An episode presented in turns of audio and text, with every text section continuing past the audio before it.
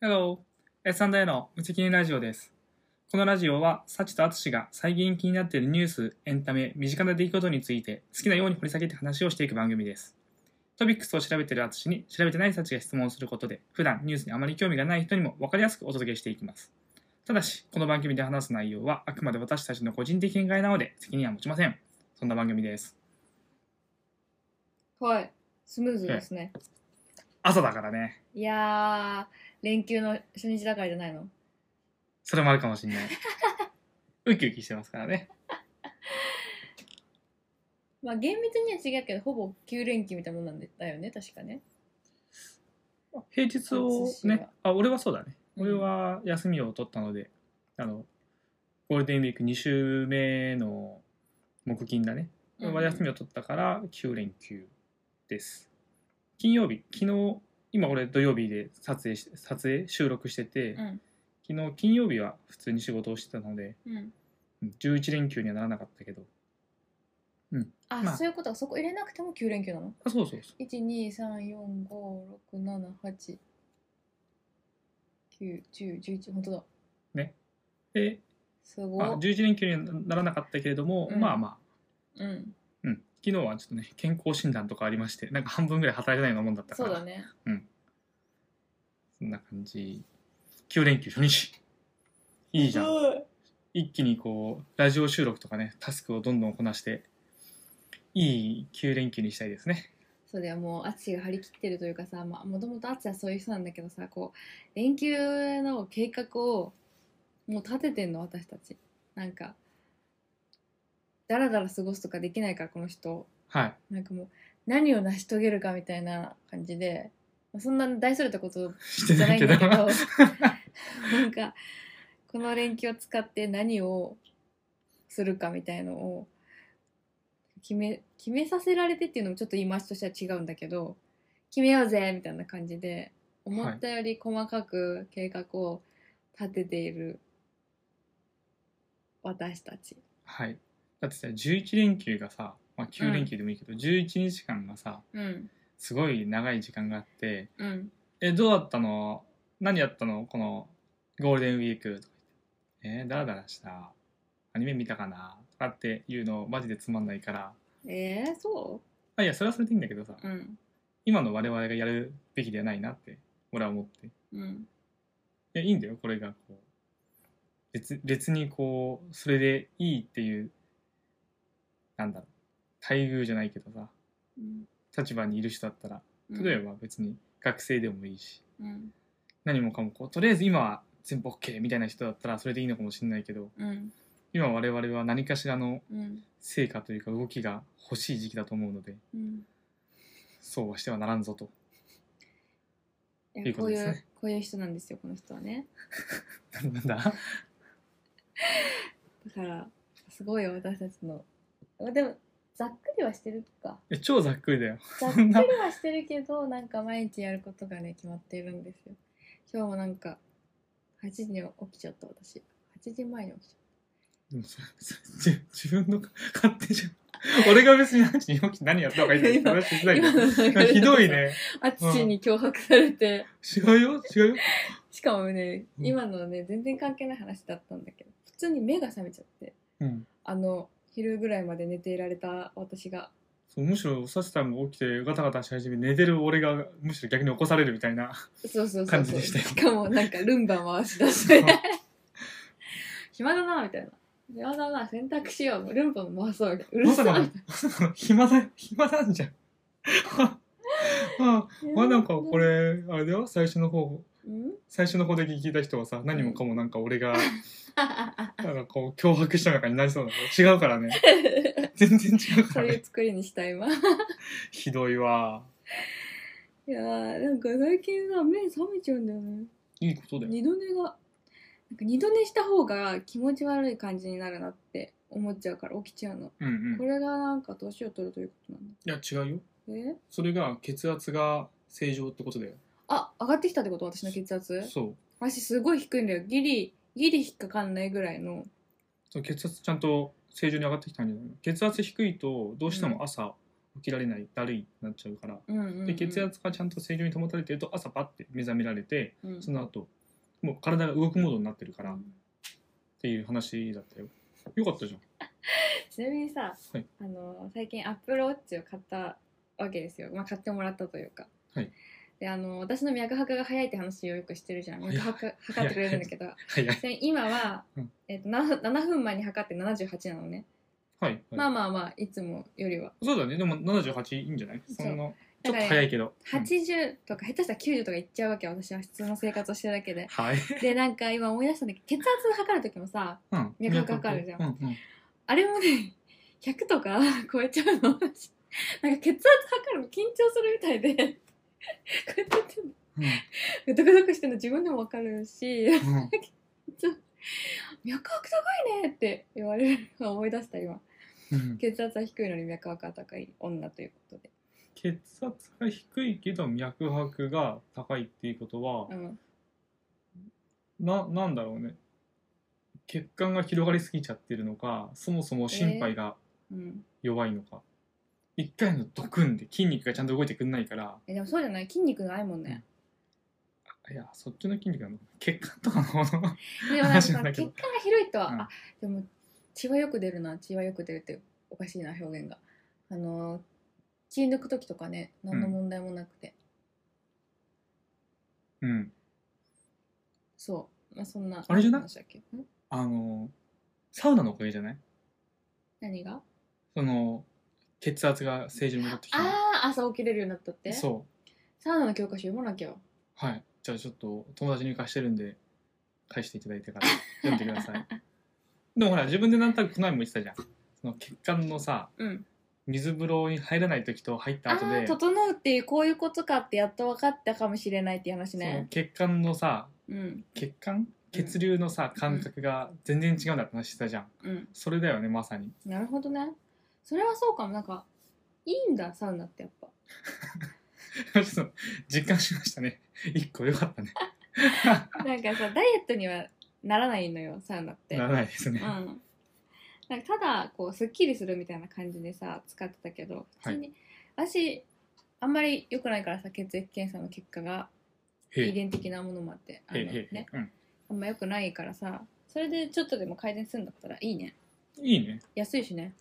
1回1000円もしないしいさや女性安いよね だから男いやなん性かその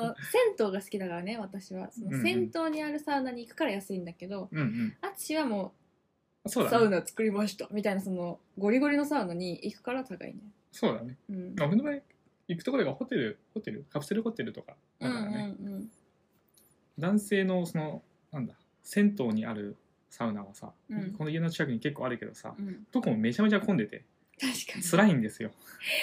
なんでサウナ入んのに5人とか待つのみたいな意味わかんないんだけど私、がこの間行ったところもすごいなんか女性は全然いなくてうん、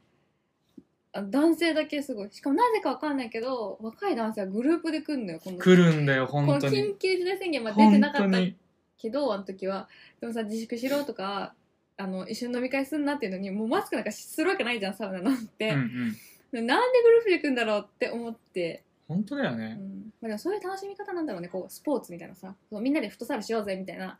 ノリでや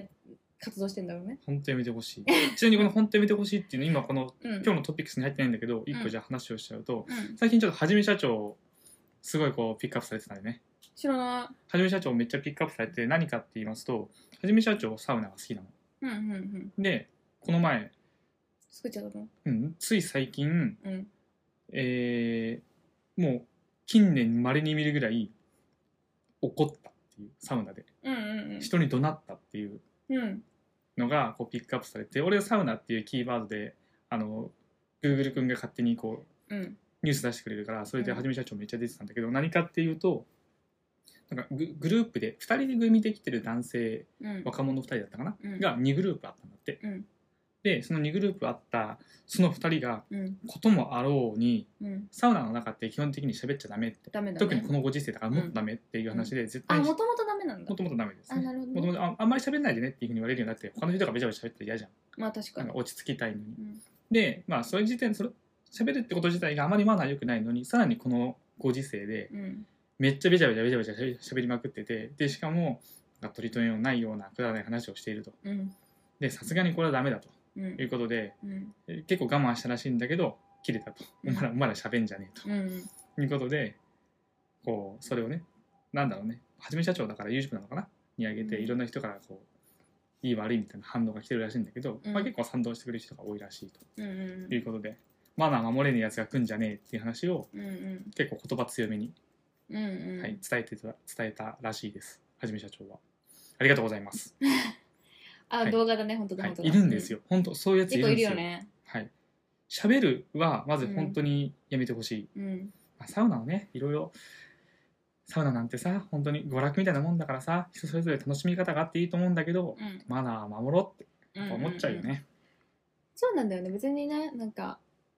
グループで来ようがなんだろうが別にいいんだけどさサウナー側がさうん設定してるわけじゃんおしゃべりはやめてくださいとか、はい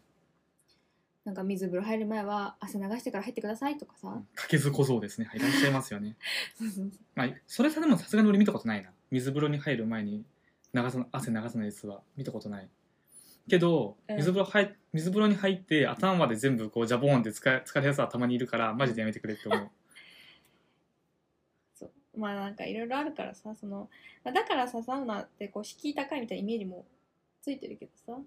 やっいやぱりこう入りづらいそうなのか、いうやんなんか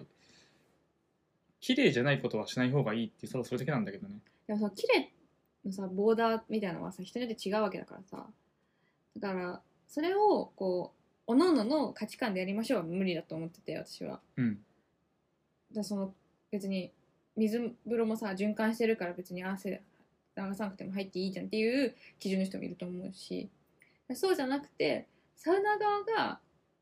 理由があって出してるお願いみたいのは守ったらいいんじゃないって思うんうんまあそうだね最低限それはねう。やった方うがいいでしょうね、ん、うんもしかしたらサウナによっても違うかもしれないからね、うんそのそれぞれにそれぞれでそうそうそうそうもう個人に任せては結構難しいと思うよ残念ながらなんだかねって感じだけど、でもそうなのあのはじめ社長が怒ったの、なるほどねうん、でお前らとりとりあえずお前ら二人組は絶対に来んじゃねえっていう話で締めくくってておもろいなうんと思ってたんですよ、いやなんかね結構いるよ女性の場合はうーんとね、まあ、普通におばあちゃん銭湯行くからさおばあちゃんとかいっぱいいるわけおばあちゃんはめっちゃ喋ってんのもう更衣室とかでもちろん喋ってないおばあちゃんもいるけどうん、もう超喋ってんじゃんみたいなおばあち社ゃん交場だもんねそううんそこがさ交流の場だからさうーんって思うけどでも他のとこで気ぃつけたらいいのかなわかんないなって思いながら、まあ、き見てたりするしサウナの中だと最近やっぱサウナブームだから、うん私もそのブームに乗っかった側だけどあのそういう感じでこうサウナを教えようみたいな感じでこう女の子のグループでねギャルが2人で来てでなんかこうずっとその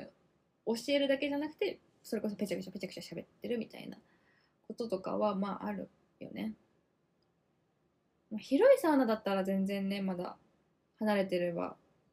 関係ないかなとは思うんだけど、嫌だうん、あとせめて口にタオル当てるとかねああまあねそれ最喋りたいそれこそ教えるみたいな話だとさ、うんなんか喋らなきゃいけない時もあるじゃん多分ねこうなったらで出ようねとかうこんんぐらいのしたらちょっと一回出てみようかとか、だからそういう時はさじゃあタオルを口に持ってくるとかさせめてそういうことはしようよみたいなことは思うよね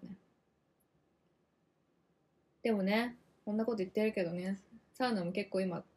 閉まっちゃったんだよね閉まってますはいサウナ閉まってます、まあ、うんこのゴールデンウィークは特にねうん緊急事態宣言とかも相まって、うんはい、もうそもそも、ね、我々が行ってる銭湯かもう、うん銭湯自体はやってるけどうんサウナは閉めますみたいなねと混むからねころもあありましてまあ我慢ですようんいや本当に我慢をいつまで強いられるのか分かんないけどまあでもいい判断だと思うその行くとこないじゃんみんなさ見返りがね行くとこないからさサウナに集中しちゃうっていう懸念はさ大いにあるから運動もそれこそ私が行ってたジムも閉まっちゃったしうんっていうんでねサウナにでも行ってみるかみたいな人が増えるだろうからそうだよね。それをね未然に防いだのは本当に英断だと思うけどねはい。いいと思います。うん何いじけてんの見返りないから、いじけてうるん、まあ、見返りがないことパにンついてダのは。映像見れるよパンダの映像は東京都がね出してくれてるよ大丈夫だよパンダ何上野公園ってことそうそうそうそうはあのその見返りになるか分からんけどおうち時間を、うんえエンジョイホームだっけなんか今回は。あ、え、それっていうはのゆを、ゆりり子子がが言ってそうんのそう出したらしくてえなんかその東京都のホームページからちょっと今見てみるわ。え。うん。でその閉園してる動物園の。動物園とか水族館の映像を、なんか YouTube を通してかな流してくれてるらしくてへえ。だからパンダとかてか、見れるのよ。いいね、それ。うん、だからそのお客さんがいない状態の動物の様子を見れるっていうのでいい。え、すごくいい。それ見てみたい。こへれえか。なあれは水族館は水族館も、えっとね、葛西臨海水族館だったかな。かどっかの映像が見れるって昨日テレビで言っていえ、水族館の映像とか普通見れないからさ、なんか家でさ、プロジェクターとかで映してさ、なんかまあ、ったずり、っそう、とまったりするのいいじゃん、 そ大れ。きい水槽があるみたいなそうそう、目の前に部。全部水槽みたいな。え、逆にいいじゃん。そうそう、意外となんかね、そういう工夫はしてるみたい。それおもろいおも子ろい供とかもね、うんいいよね、こうで遊びに行けんし、うんうん、じゃあ今日はこれを見ようったとか言っそうてそさうそう、ちょっとあいいね出てこないな、ちょっと探しとく。はいまあじゃあその辺は見つけたら貼っておきましょうリンクうを、ん、貼っとくね。グッドニュースですね うん、でも全然見つかんないから、本当なのかわかんない。嘘やんここまで盛り上げてやばありませんでしたえでもねえだからそれで昨日はさほらあの ABCZ のさ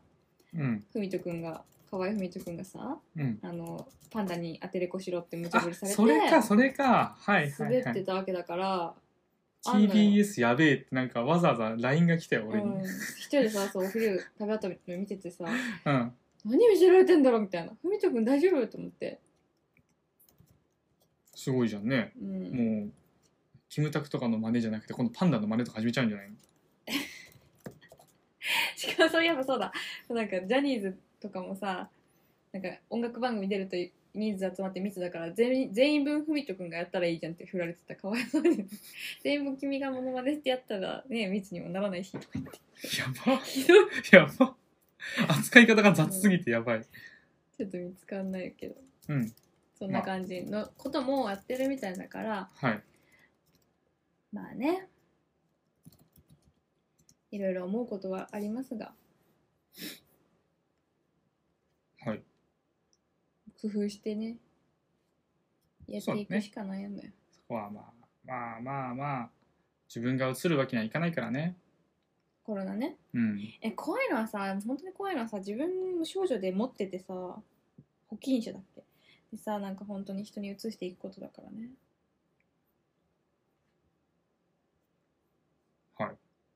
次じゃあ行きますかトピットピックスあ終わったかな私話したい話あるよはい終わってないわクはいあ終わってないわ今はねサチさんは iPhone のアップデートをしていてそれが終わったか終わってないかを今確認していると、はい、なんでそれやってるんですかなんとですね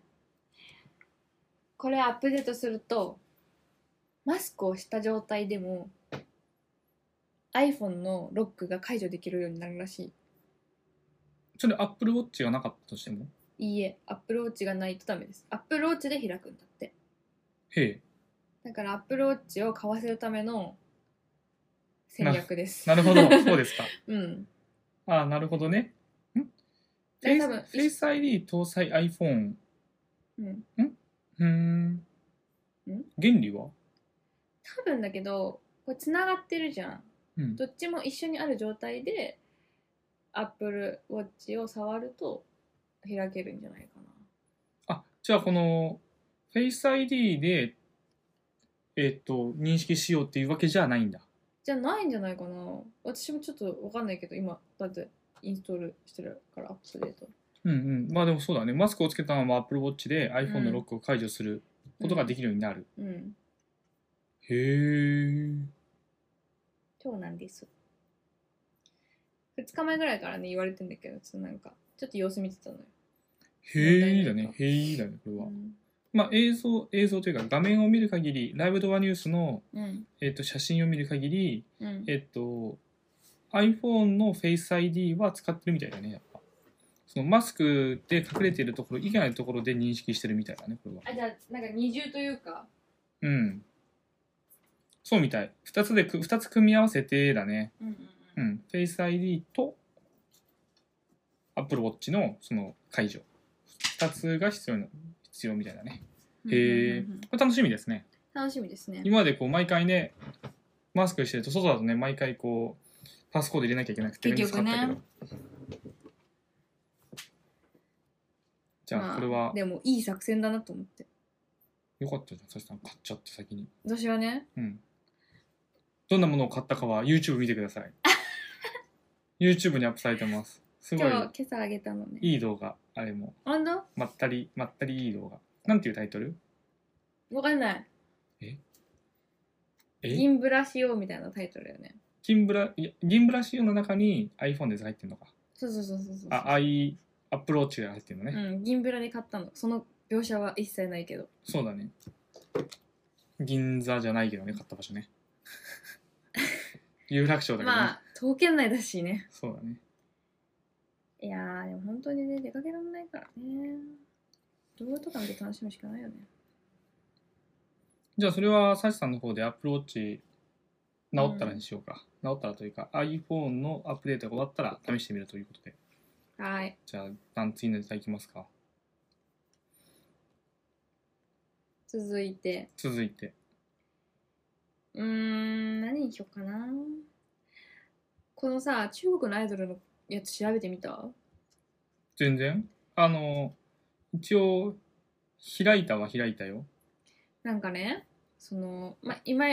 昨日でねすごいよね、これ。昨日じゃないか一昨日かであのー韓国と韓国のプロデュース101かなと秋元康がコラボしてさプロデュース48っていうオーディション番組があってそこからまたアイズワンがね一昨日残念ながら任期満了ということで解散しちゃったんだけどそんな感じでそのプデュプデュっていうんだけどプロデュースなんとかかんとかを今もやってんだけど今男性バージョンやってるけどあのそんなオーディションがそんな感じのオーディションが中国でもやってるらしくってそこから、えっと、90人のな候補生の中から11人のデビューメンバーを決めるっていうやつをやっていてその中に日本人が入ったらしいと。うん。えしかも全然私は知らなかったんだけど1600万票以上を獲得って書いてあって書いてありますね。で再生回数も50億回超えるって書いてあってそうだね。すごい人気じゃんみたいなその中に日本人入ったのすごくないって思ってただそれだけの上上っ面の部分しか知らんけど紹介してる見たっていういや、やっぱ中国規模が違うよね。うんすごいねだしかもさ一人じゃないんだよね多分3人。ね11人中3人日本人ってすごいね2位から4位までを連続して日本勢、うんうんうんそうそうそうそうしかも上位なのよね、そうそう面白いなと思ってサンタさん力丸さんミカさんうの三人ですねーんやっぱみんななんかそのミヒとかリマとかもそうだけどさ20の、うん名前がなんか海外でもそのまま呼んでもらえるそうなさ名前でいいねサンタク TWICE ローのスサナとかもそうサンタクロースサンタさん力丸は力丸はなかなか珍しいねまあそんなねそんな感じで、うんで最近だからさどこが走りなのか分からんけど TWICE が一番成功してんのかなそのなんかいろんな国の人をグループに入れるっていうの結構多いよねアジア圏の人はね特にそうかもねでしかもその20はなんでいまいち売れないのかみたいなとこやっぱ韓国人がいないからとか、うんうんあうとんなんオかールジャパニーズだもんなアイズワンもアイズワンバカ的な人気を誇ってたけどやっぱり中国系の子が落ちちゃってたのねうんうんあのそこを入れたらもっと人気だったろうねみたいなでやっぱ中国ってそのなんだ経済的な影響がでっかいからそうだね。そうそうツビがいるじゃない TWICE にはうんうん。とかなんかそういうのがやっぱ TWICE すごい強いねみたいな話を見たことがあるなるほど。そうなんかそういう戦略的なねだからオーディションなんかそんなサラでさなんかできないやんそのなんかもうこの子がこのにこの子だけを見て評価するじゃなくてさやっぱ全体のバランスとかもあるからさうんうん。そういうだから国籍みたいのも今後バランスとして見ていくんだろうなって思うと嫌だね。でもさ日本が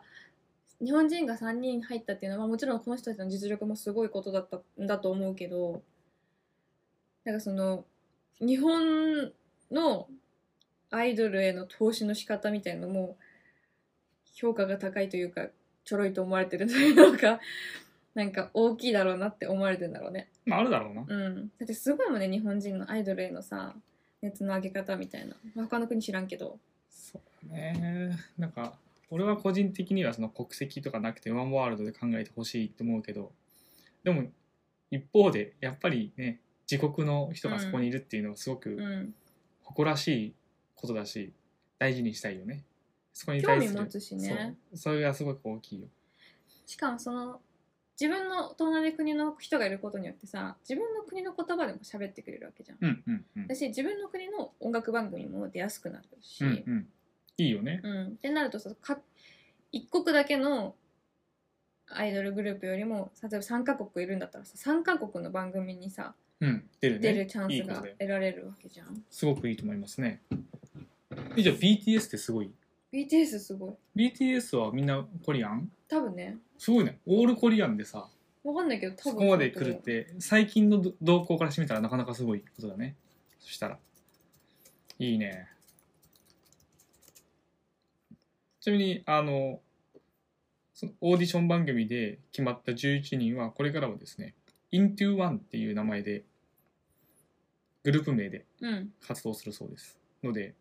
また読めないね into あ全部大文字だからかそうそう、普通に Into、 into Into1、に1で1か Into1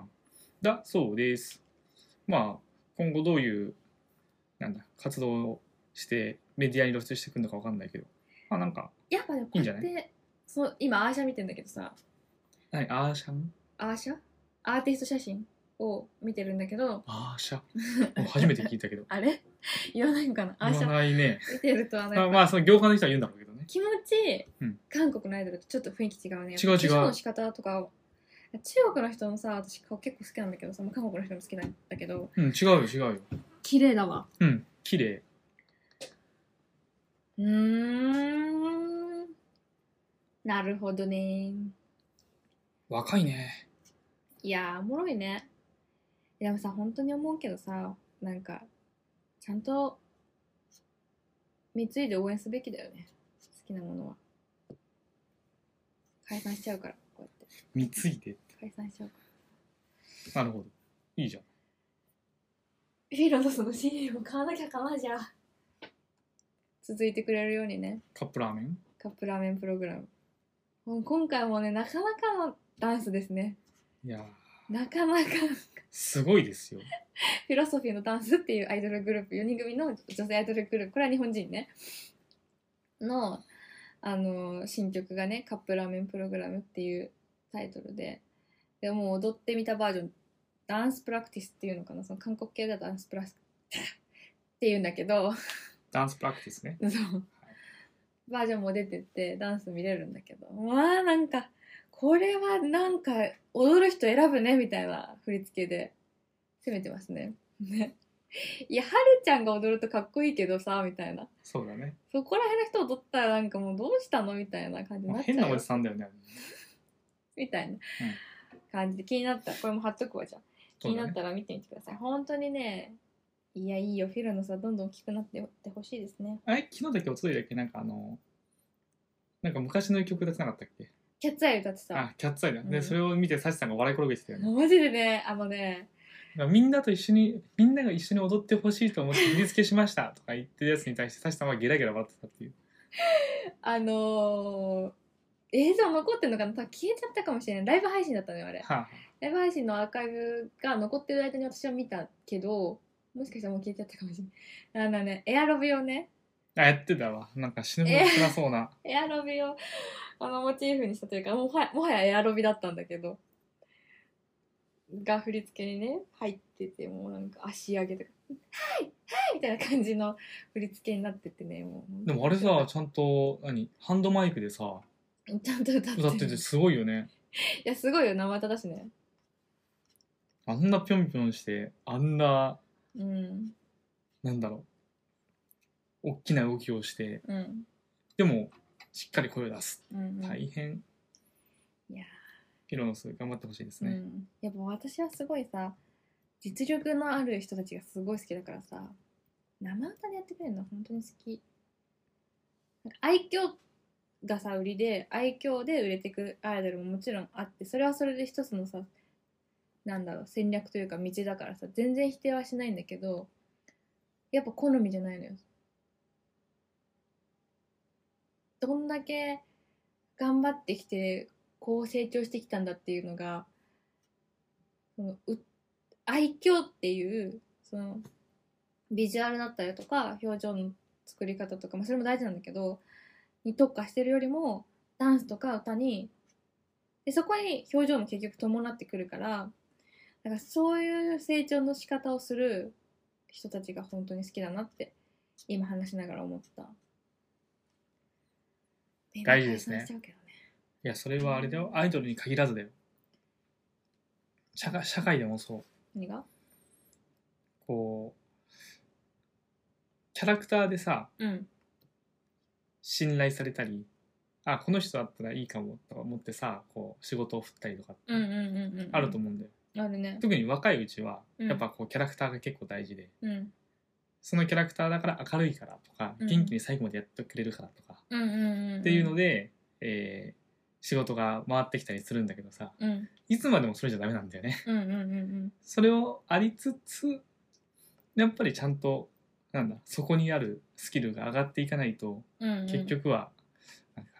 なんかいまいちみたいな感じになってしまうなあっていうふうに最近自分で思っててうん仕事面で仕事面でね、それは。うん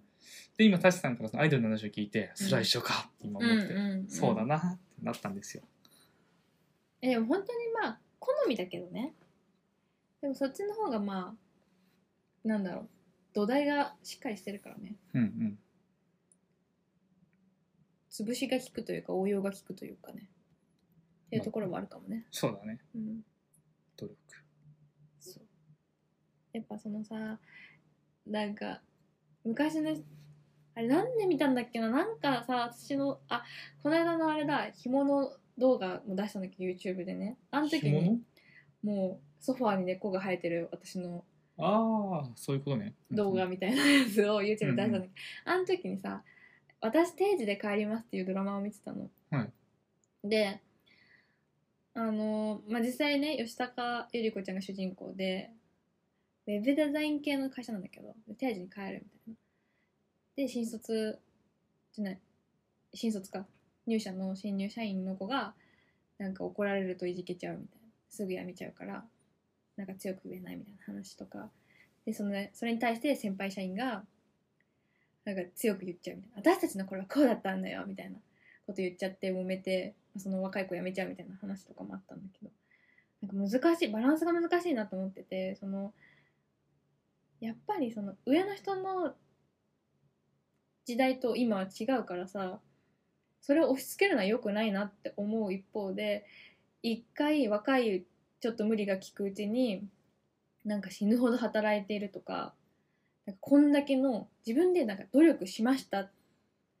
言えるぐらいさこんだけのことやりましたよっていうさそれが別に人に自慢することではなくて自分の自信としてさついてたりするじゃんその経験が。っていうのがあるのとないのとでは後々変わってくるだろうなっていう気はしてるなっていうでもさ押し付けられたらやりたくないじゃん私も嫌だもんね私もさその昔ちょっと言われたことあるけど今の子たちはこうだから甘やかされてたってるから私が厳しく言ってあげるって言われたことがあるんだけどそれは本当にいい迷惑だから普通に普通に言ってくれるみたいな感じだったのそんなこと言われるんだ。うん、めっちゃ怖いじゃん普通にさ今の子たちは今の人たちは本当に優しいからあなたにはなこういうふうに言われると思うけどみたいなで代わりに私が厳しく指導してあげるからみたいなこと言われてそれはさ普通に不快じゃんうん普通に、うんそうじゃなくてそうじゃなくてなんかでも なんか自分でここまで頑張ろうとかここまでのものを仕上げようそれに対しての時間はちょっとなんかこう投資じゃないけどしようみたいに思える環境で働けるのが結局幸せなのかもなとは思うね後々のことそうです考えねいやそうだと思うよそこにしそこに仕向けるのがそうそう上司の役目だよ、それができるのは本当にさ一流のマネジメントだよねそうですねうん、それは本当にさ強制すべきことじゃないしそれそこ私の人生はそこじゃないですみたいな子ももちろんいるからさそれはそれなんだけど、うんそうじゃなくてなんかこう仕事で一人前になりたいというかなんかこれが私はできますって言えるようになりたいみたいなだったらね必要な経験だよねって大事だと思うよもうなんか全然脱線しちゃって話何の話したか覚えてないけどもそんなことを思ったよはいドラマみたいすごい面白かったよこのドラマもこのドラマもね TVer ででもね1話とね89最終話しか見てないんだけどね いいドラマとか言っちゃうさすがだ ねなんかだって TVer うんあそのあれなんでこの間 TVer の話なんでだっけ先週のラジオでしたのかな私が TVer は無料で楽しめるぞみたいなうんそうそうそうこ今日の先週だよねそうゴールデンウィーク中に何すればいいかって話 でそうそう TVer 無料で楽しめるぞってそ言うっそてたうそうなんかあとはその漫画を無料でそうそうまあそれはいいんだけどその TVer ってその最新話ね今やってるドラマの最新話が見逃し配信みたいな感じで1週間次の話が放送されるまで無料で見れるよっていうパターンと今期間限定でこの花このドラマは1話から最終話まで見れますよっていうパターンとその私が見たやつみたいに1話とまあ期間で何話1話はずっとその公開されてる間は公開されてるけどあと何話ずつ放送するかはまたそのなんだろう期間中に変わっていきますよみたいなパターンが多分あって私が行った時は1話と89最終話だった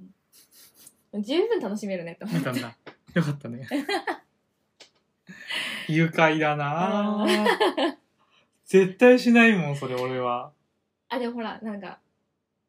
多分ミステリー系だったら物足りないのよ。ミステリー系はすごい好きだから、本職の人だからねだからさ、そっちが。 本職の人なんだ本職そうですか本職そのやっぱ恋愛ものなのよ、どっちかっていうと。恋愛もの、うん、そう、少女漫画系なのよ、話が。はいやっぱ少女漫画系の話になってくるとそれで十分だなって正直思っちゃうやっぱなんかそのそこに至るまでのあの中丸くんと向井治がいるわけよカトゥーンの中丸くんと向井治どっちとくっつくかみたいな話なわけよ大まかに言うとちょっと違うけどでだからそれはさもうさもう分かるわけ一応見たらさもう向井治でしょみたいな感じなわけっていうそのごたごたを見ずに綺麗に話その吉高由里子が定時で帰っていた姿から最後こうなってこういうふうに落ち着いてで向井治とくっつくんですねみたいなそういう話が大まかに理解できてしかもそのごちゃっとした私的な中身期間を一切感じずに通らずに終わるっていう素晴らしいあセレクトだったね1話と最終話っていうよかったじゃないですかそうじゃなんあいいいい時間を過ごしま したねはいはいでその後ギルティ最終話まで全部見るっていうあーなんか途中でねまた見私て帰たってきたけどっていうことをしましたけどねはい難しいねまあ今ゴールデンウィーク始まったのでうんそういう楽しみ方がありますよとそうそうそうもう公開されてない公開される作品はね本当に機会によってねバラバラだからね楽しみ方の紹介だからねそうだからあの本当にね面白くなさそうと思って見始めて面白いこともあるからさせっかく11連休もあるから9連休とか5連休とか、うん暇でどうしようもなかったらやってみてくださいそうですねうんやっぱ誰かが一生懸命作ってるものだからさドラマって何かしらの思いとか面白さみたいなところやっぱあるかうんうんそりゃそうだろうらな、うんって思います今期はあれが面白いらしいよドラゴン桜違うよ川口春奈ちゃんのやつなんだっけ全然出てこないうーん私芸能わかんないなんとかには訳があってみたいなあ聞かざる恋には理由があってってやつがなんかドラマオリジナルだけど原作はないんだけど、うん漫画が原作なんかって思うぐらいうんおもろいみたいなのを言ってる人がおって、うんちょっと気になったまあこれもねちょっと私にはあのちょっとなかなか敷居が高い中だるみ系いや中だるみするかは分からんけどねあの恋愛がメインだと思うから敷居が高いらしい敷居高いんだけど私は今期見てるのはあの桜の塔だっけ桜の塔とうんうん結局ネメシスも見てるのとあとなんか9係の新しい特捜9そうなにとあとね密かに見てるのがね淳の好きな竹野内豊のねほいが、えっと、裁判官の役裁判官の裁判官だよねプロの人だよね裁判官裁判員が素人の人だよね裁判官だよねうん合ってるよね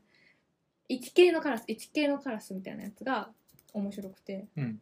見てます、知らないうちにいろいろ見てんだ ね何俺が仕事してる間にいろいろ見てるってことお昼の時にお昼食べながら見てんのでさ淳がさ仕事して会議中だったりするわけ私のお昼の時間がさうんテレビつけらんないからそういうでもなんか見ながら食べたいなみたいな感じでそういう時に見てるですっはいていうもう全部さその事件解決系なのなので敷居が高いですはい川口春奈ちゃんのやつはちょっと気になるけどねっていう全然何の何の話してるか分からなくなっちゃったけどゴールデンウィーク楽しんでいこうぜイエイっていう話で したそうですね違今う日パズル届くからねうちにはあ本当はいやったね可愛いパズルね買ったんだよね届いても可愛いといいねそうですね写真は可愛かったけ非ど常に可愛かった からまたこれは多分ゴールデンウィーク終わった後ぐらいに動画が上がるでしょ動画にさ今日届きますんでやったねーということではいえっ、と野口さんの話はこれ私普通に気になったんだけどはいあ野延口期になっちゃったの野口さんもう2回目ですね延期そうなのもともと4月28日になんであ日本時間4月28日に、うんうんえっと、地球に帰ってくるはずだったんだけど、うんえっと、天候不良で、うんえっと、帰還時の水域の、えっと何あ荒れ方が潮が荒れてるから、うんえっと、1回延期しますって4日間延期して5月2日、うん本当明日、うんあえっと、これが放送される日うん日曜日に日本時間の2日の本当に午前0時って書いてあるから真夜中に、えー、と帰ってくるはずだったんだけどまたそれも天候の影響で遅れますとといいうことでまたうんはい延期ですなるほどはいあごめんごめん日本時間は29日だったわ当初29日っていうふうに言われててう3ん日間延期になって、うんえー5月2日になってうんでさらにそこから今のところだとそうだねまだね次の延期することがほぼほぼ決定ですってなっててうん次に戻ってくる日にちっていう予定日は書いてないうんです書いてないねでえーっと延期されたことによってうん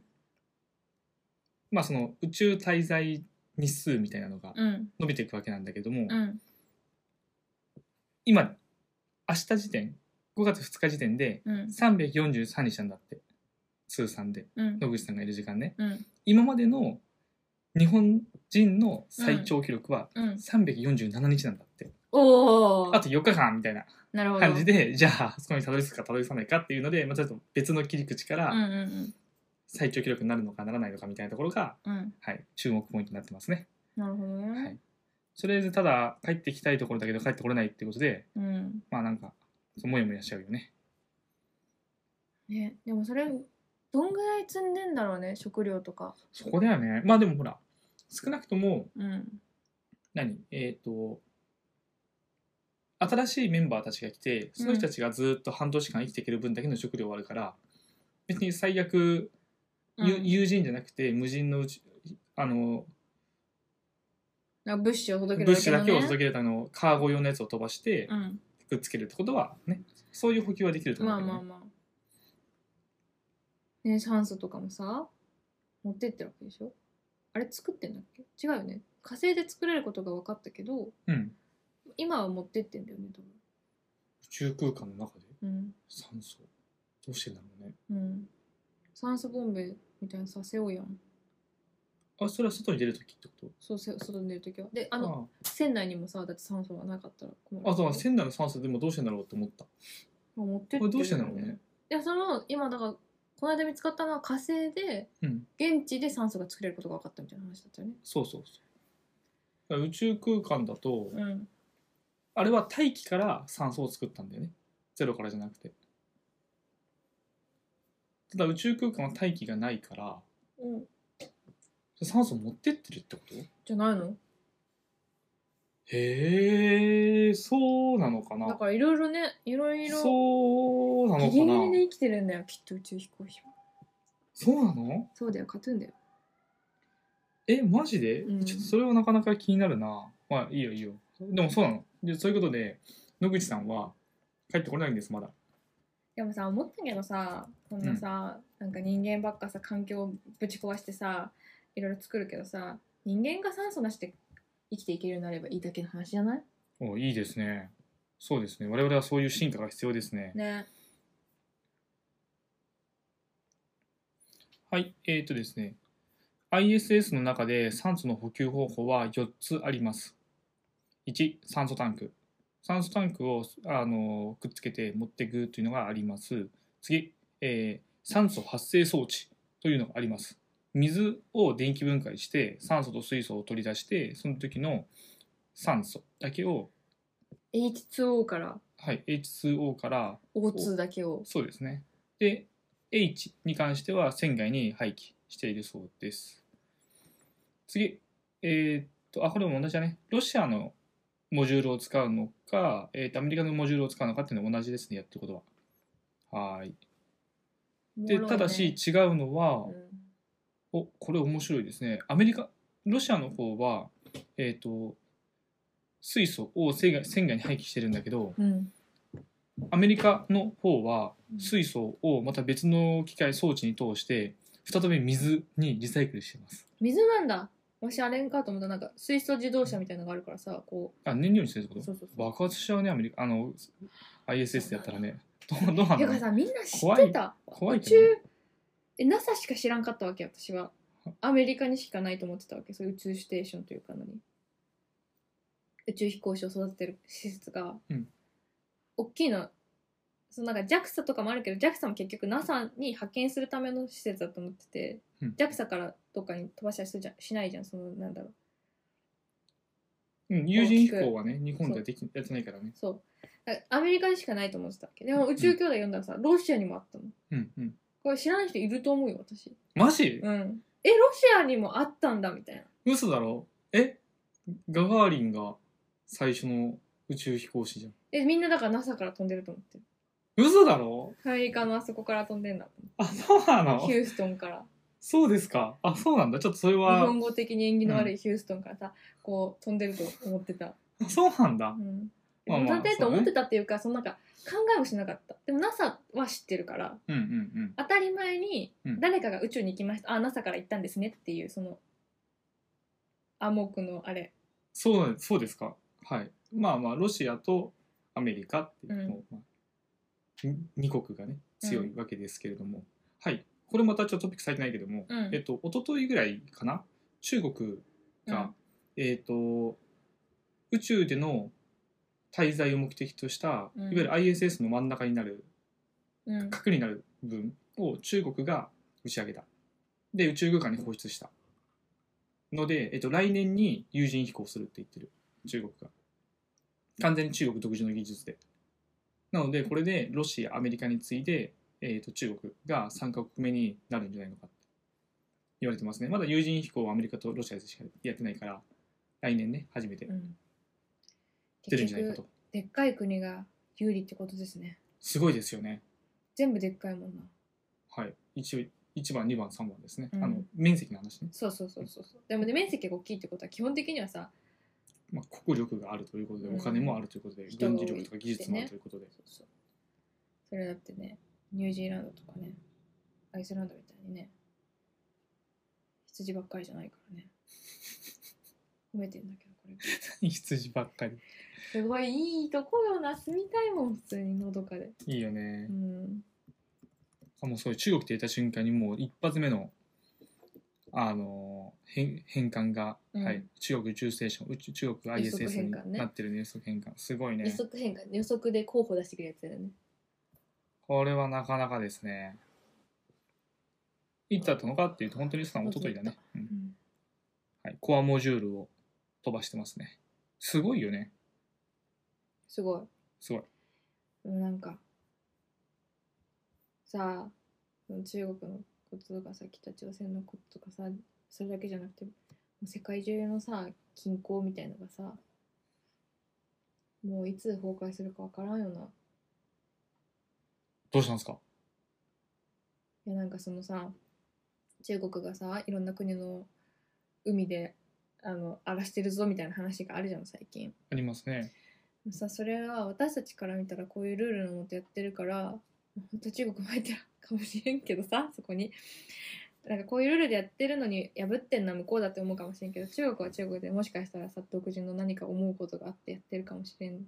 て思ったらさ誰が正しいかなんか分からんくてそのルールだって誰かが決めてるものじゃん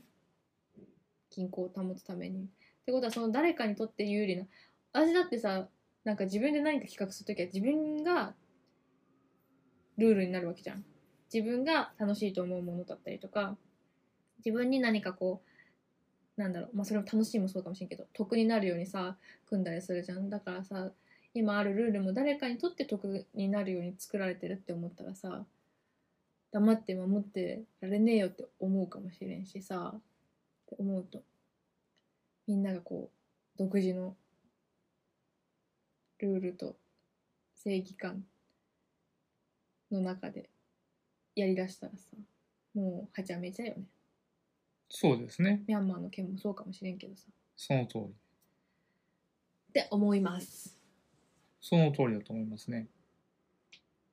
でもそんなのさ人間だけなわけじゃん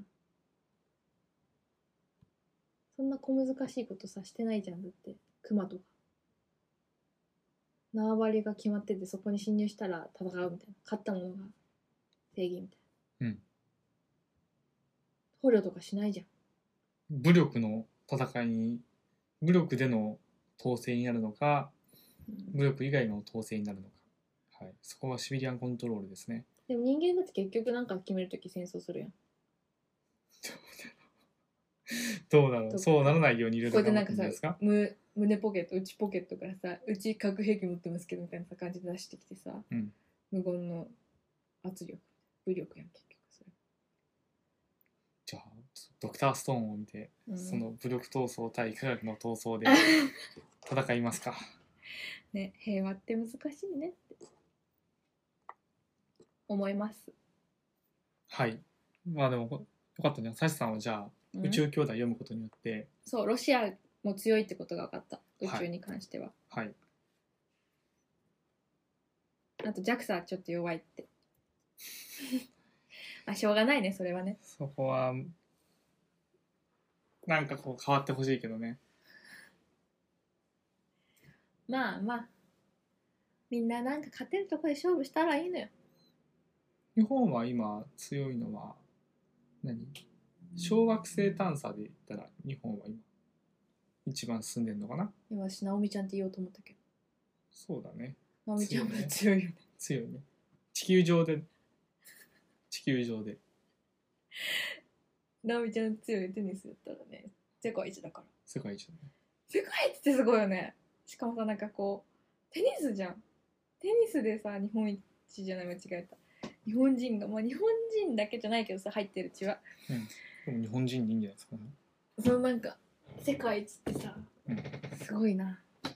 ってあんな体験をさみたいなやっぱあるじゃんそのさ人種差別とかの話じゃなくて普通に特性としてうんあるじゃん、うんそれがさ勝ってってんだよそのなんかテニスっていうすごい絶対に大きい人の方が有利なスポーツでさえ、大阪の海で大きいよ、確か。180センチだよ。でかかった、うんじゃあ有利だったわ普通にうん。大阪の海すごい恵まれた体型してると思うよ。いやーじゃあやっぱ錦織が頑張ってくれるとまあいいんだけどみんな頑張ってくれてるからねうんうん。ねオリンピックオリンピックなんとかなんとか安全な形でできるといいんだけどねちょっと上の人の考え方が好かんけどオリンピックはよくわかんないから。よくわかんない。でもなんか普通にその世界大会みたいなのは見たいねえ。いろんな競技それのねは見たいよね。普通に見たい。そのなんかなんだろう野球とかさ見れんやん普通にやってたらさなんだろうサッ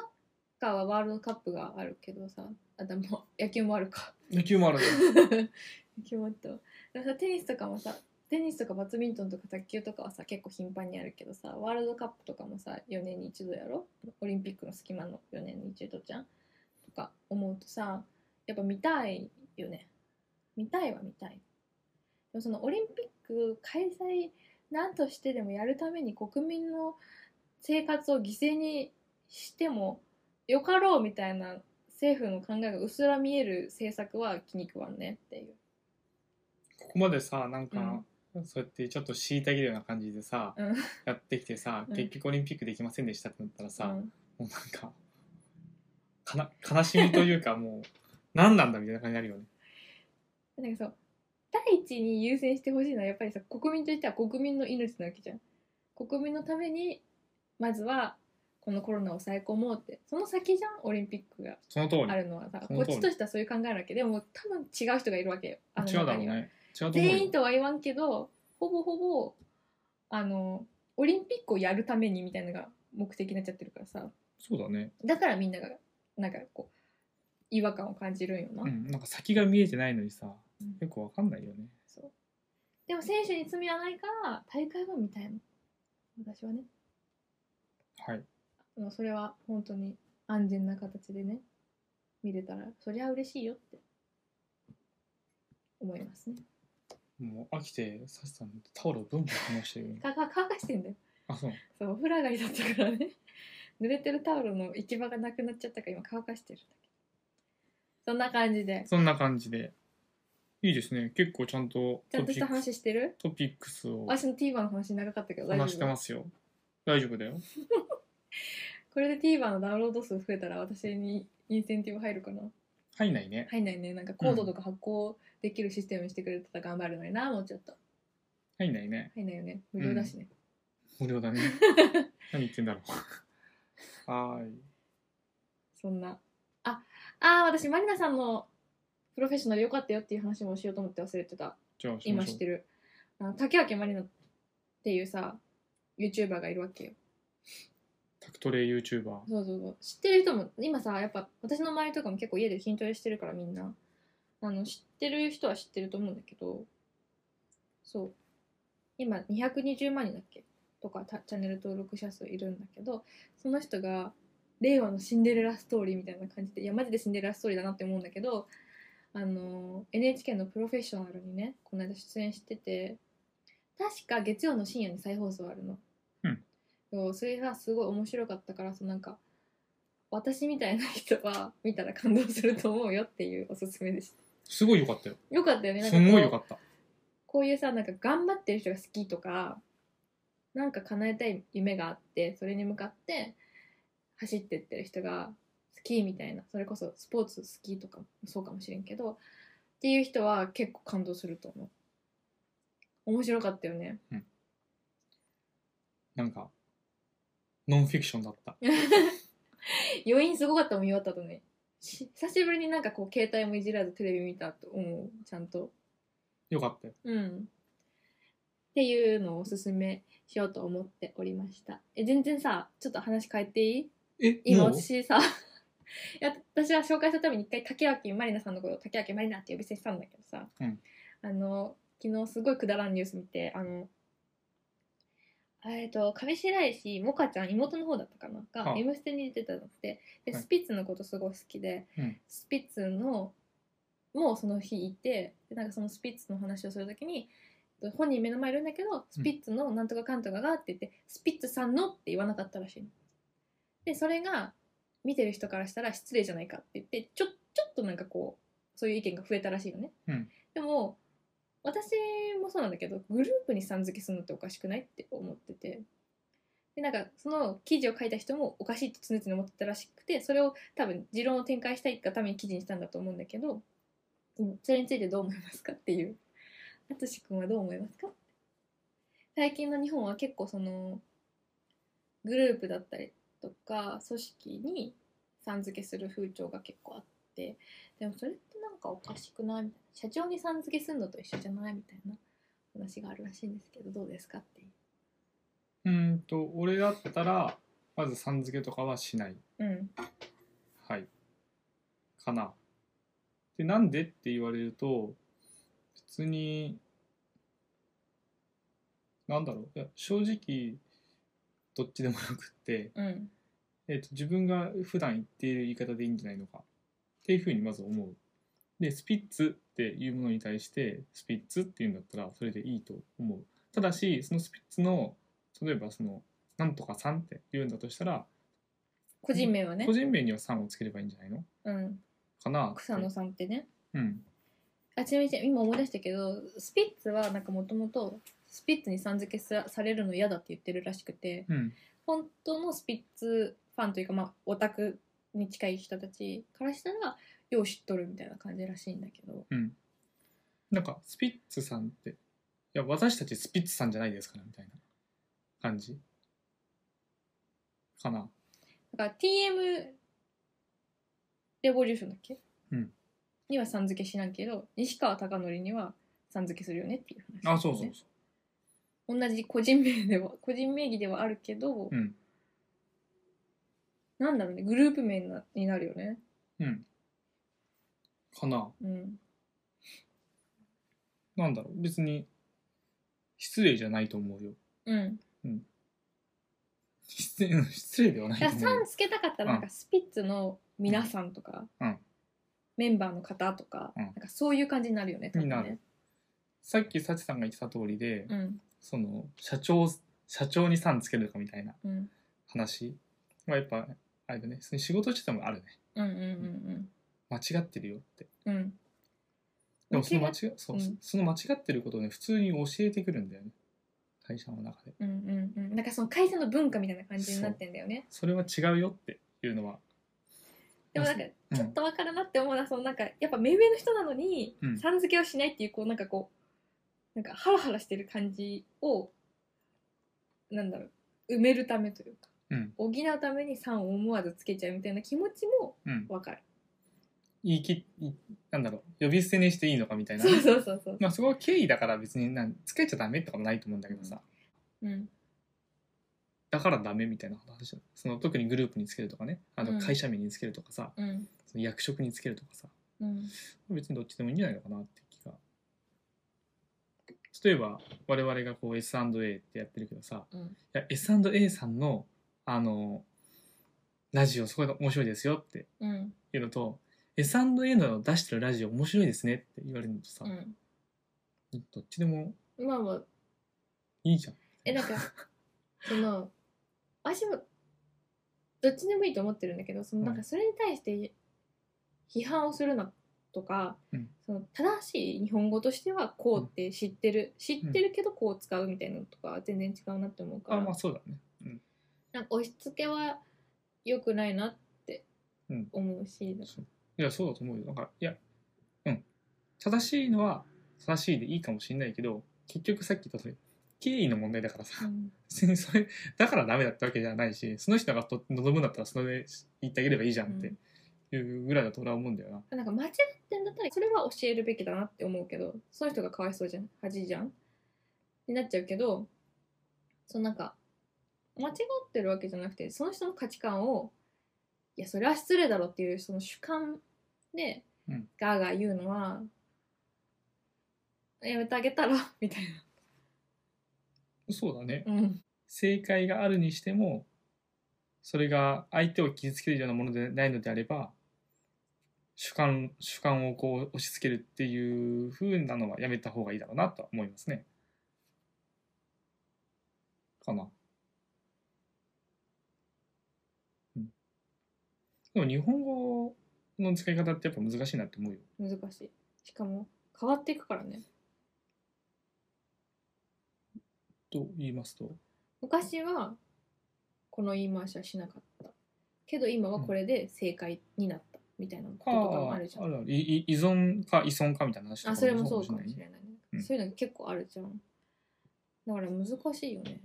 自分が正しいと信じてたものも変わってってるかもしれないし、そうだね。うんまあ文法は変わらないと思うけど、そうだね。変わらないところは変わる。変わるところは変わうんるっていいと思難しいだからなんか何が正しいんだろうねって思うことは多々あるねし誰がそれでいいとしてんだろうで今まではダメだったけどこうなこれはもう良しとしますみたいな誰が決めるの金田一さんう。 ね金田一さんは、まあね、その、なんだっけ、えっ、と、じ辞書のね、そうそうそう辞書作うっんてる作るときに、いろいろとこう、アドバイスはされるかもしれないけ ど、まあ、 まあそ、それこそダメじゃない っていいんじゃない何かをダメっていうのってあんまり好きじゃなくて。これは完全に俺の主観だけど。ダメってことはないでしょって、いつも思うからさ。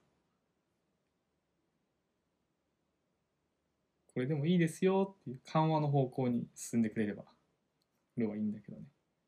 そっちの方が好きかな。こうさっきのサイさんの言ってたさ、た正しいか正しくないかっていうのは、多分、なんだ、どっかしらにルールがあって、そのルールにのっとって、間違ってるか、丸か×かみたいな話になると思うんだけど、うんこの丸か×か以外のところで多分そのスピッツさんの話は多分そこだと思うんだけど、丸か×かじゃなくて、うんそれをこうそ それに対してこう好きか嫌いかってだけの話じゃんそう自分がそれっていおなんか違和感を覚えるかどうかとかね、そっちに関してはもう多種多様でいいんじゃないでしょうかうんだから強制しないでねっていうのでうん丸×は強制してもいいかもしれないけどうんうんうんうんうんしてもいいかもしれないけどねあそこのさ区別がつけられるといいよね自分もそうだけどさ、うんなんかこれは私の主観なのかなんだろう事実というかこれは間違ってるっていう確かな事実なんかに基づいて思ってることなのかみたいなのが自分で判別できるというね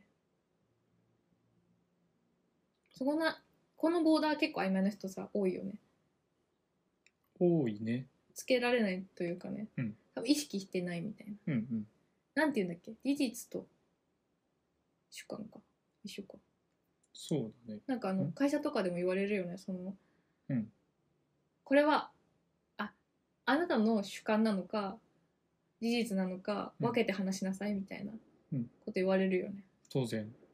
事実主観だっけその、うんそうそうそうあなたの考えなのか考えが入っているのかそれとも事実だけに事実だけなのかどっちだってそうそう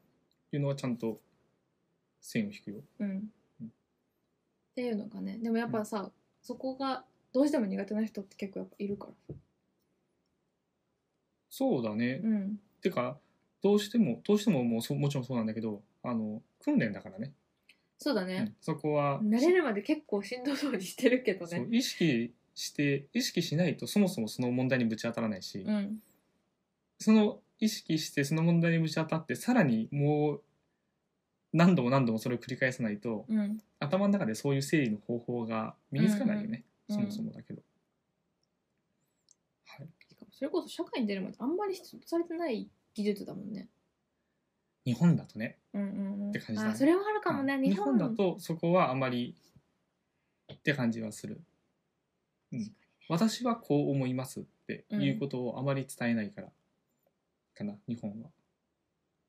あなたの意見は何ですかって言われる時あ、うんちょっと言い方が違ったかもしれないけどあなたの、うん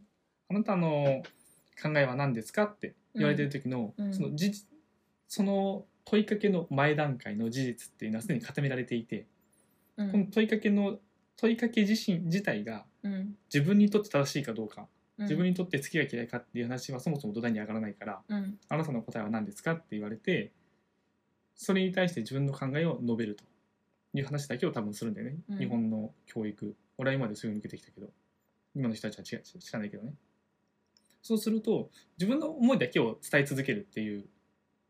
ことはうんあったとしても、うんそのじ事実の方に対して自分の思いを介在させるかどうかっていうのは、多分あんまり訓練としてやってきてないと思う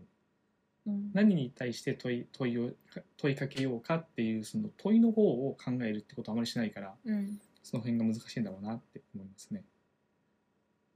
うんうん、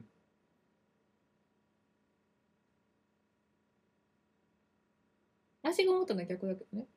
おはい事実をだけを伝えることが苦手事実とその主観を切り分けて話す切り分けて考えるっていうことが違う違う切り分けるっていうことが苦手なイメージうんうんうんだから無意識にそのこういうことが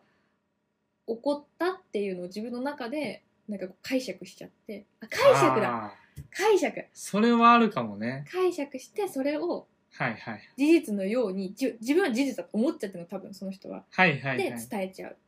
でもそれって本当にそう起こったことなの起こったことじゃないよねあなたの考えたことだよねって言われても自分の中ではもうなんかそこがもうつながっちゃってるから何言われてるかわからないし何を直したらいいのかもわからないしみたいな人が結構いるんじゃないかなっていう、なるほど。うん、それはそあるかも解しれな釈い。だそう解釈解釈はいはい、は。ないんかしっくりこなかったんだよ、はい、事実と解釈はい。だったかあなんまりあんまり俺俺の話聞こえないけどな。 そう解釈を入れちゃう人はやっぱりはい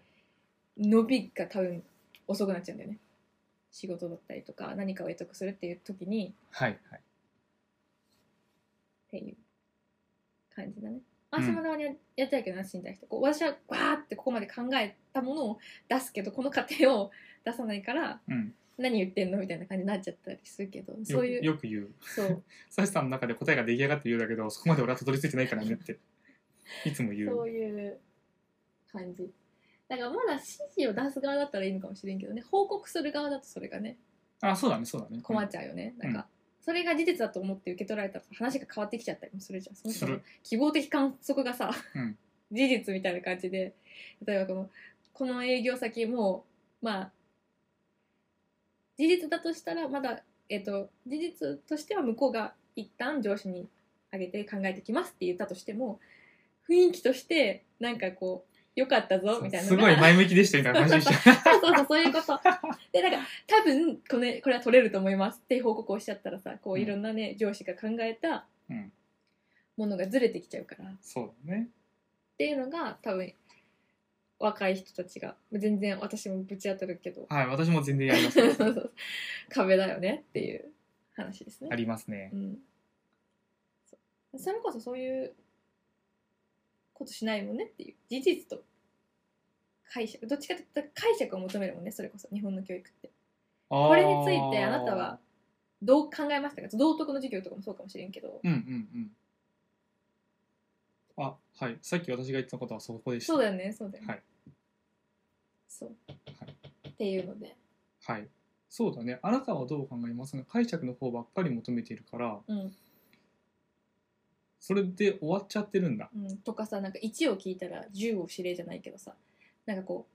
気遣いの文化が悪い方向に働いてるかもねこれに関してはなるほどこうだったかねらへえへえこういうへえで考えたらこうしたこういう表情だったからこうこうこうこうでうんうんこうした方がいいのかなとか、まあ、それもかんそれも一つの能力だけど報告の時にそれを切り分けて話すみたいな脳みそが出来上がってないよね多分ねそこまでの段階はい。ああ、それ、なんか、またちょっと話がちょっとずれるのかもしれないけどさ、うん確かにそれはあるんだろうな。なんか、あれだよ。作文と一緒だよね。こう、アメリカの作文、いや、英語の作文と日本の作,、この作文が全く違うのと一緒でさ、そうなの日本語の作文って、こう、起承転結って書くじゃん。あ合ってるうんい4コマ漫画のやつね。そう基本的基本的には起承転結って書くんだけど、うん起承転結の中がうん。どういうふうに分かれてるのかっていうのはその人それぞれでいいんだよね、うんうんうん。何か物事が起こってっていうのがその繋がってればよい、うん。でも英語で書く作文って、うんまあ、全部が全部じゃないけど基本的にはあのイントロダクションがあってうん。これは、えー、と何の話。筆者の言いたいこととそうこれですうん。今回のトピックスはこれですって言っうんうんてうんうんでボディがあってボディが123とかあって事実を述べるボディっていうのはそのなんか第一章みたいなこと第1章でいいよそううん第1章第2章第3章とかで、うんなんでここに何を書くのかっていうとこのイントロダクションで書いたことの補足なのなぜこのイントロダクションで伝えた今回のトピックスはこうだっていうふうに言ったのかっていう事実をただただ述べるの1番の事実2番の事実3番の事実番でだからうんコンクルージョン最後のところでイントロダクションでことやつを言葉を変えて、うんだからこうこのトピックスについてこういうふうなこん考えをここに書きましたっていうふうなもう固まってんだよねなるほどだかねらちゃんと切り分けてんだよね最後だけなんだ自分の意見が出てくるのは、一番最初でも別にいいよ一番最初、一番最後うん自分の言いたいことはこれですっていうふうに言うから、うんうんうんうんでそのボディでちゃんと事実だけをこう述べるってことがあるんだよねなるほどね切り分け方としてそういうトレーニングしないもんねそもそもだって作文もさまあまあ文章のうまい下手みたいのはさあんまりさ追求しないもんね、うんうんどっちかっていうとその鍵括弧と句読点の当点かはう同んじマスに入れますとか、ここは開業しますとかなんか手におはが間違ってますとかそういう指導のするイメージもあるけどさ、そうだね文法とかのルールだよね、うんはいはいはいなるほどうん、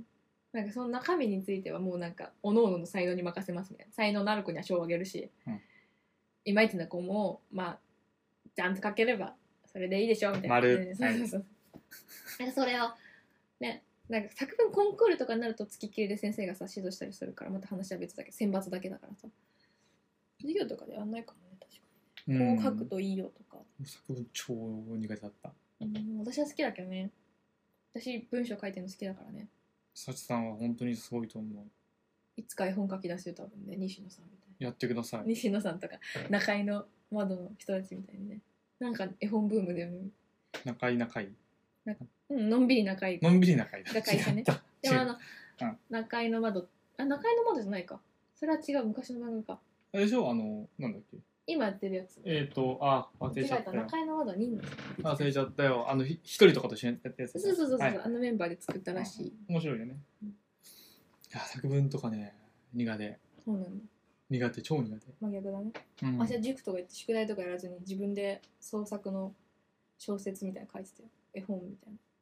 絵本作家になりたかったんだね中学の時は面白いね俺ずっとあれだもん数数字をこう解き続けてるやつとか好きうんそれもそれ好きなんだけどね苦手苦手だろ作文ってよくわかん触ない手が動かないんでしょ、そうそうなのうんあ、私はでもねちなみにねあのねいつもね触りだけしかできないのこうオチがつけられないタイプ何でもそう最後が弱いの最後から考えればいいのになんかこう走りばっかりバラバラって書き出してあこれどうやって結末どうやって結論付けようみたいなのがいつも弱くてなんか尻すぼみになっちゃうからあれじゃんサチさんの言うさいわゆるこう布石布石みたいなうんやつが本当だったらゴールから布石をトントン置いていくから楽しいのにそう作りながら布石どんどん置いていっちゃうからあ散らばっちゃう 散らばっちゃあう回収できねえなみたいなあこの話拾えねえなみたいになっちゃうっていうイメージもうもうちょっとちょっと大人にならないとできないな。そう。だからそれこそが大学の時のさ、模擬授業とかはさ、うまいわけ。触りしかやんないから。あ、そう、教員採用試験とかも、あのー模擬授業って言って、最初の15分とか10分とかしかやらないのよ。もう45分じゃない。45分か。はできないから、私はこの一番最後の授業のまとめが苦手なわけ。うんね、その得意なところばっかりだから練習してたみたいな感じ触りは得意なんだよね興味を持ってもらうっていうことが得意なんだけどっていうそんな感じあ終わらないとちょっとパン屋さん行きたいんだったはーい気になってるパン屋さんがあるからちょっと載せるわいいけたらねはーいじゃあこんな感じではーい楽しい1時間20分でしたこれで第34回うういいね34回すごーいうんうん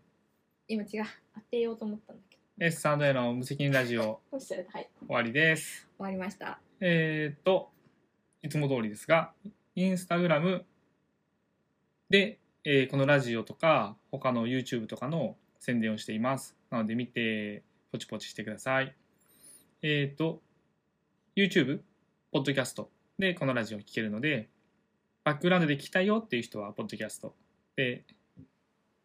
まあトピックスの移り変わりとか、いろいろ見たい人、あとはリンクとか見てみたいよっていう人は YouTube 見てみてください。見たら必ず、いいねと高評価よろしくお願いします。お願いしますはい。この前、友達がインスタで、ストーリーでこうなんかあこんなそうそうそうこんなんやってるよっていうふうに紹介紹介ししててくくれれて、ああたいうの嬉しいんでね、しバンバン紹介してもらって、YouTube でコメントくれたりとかすると嬉しいです。以上。はい、今日も聞いてくれてありがとうございました。バイババイ。イバイまたねー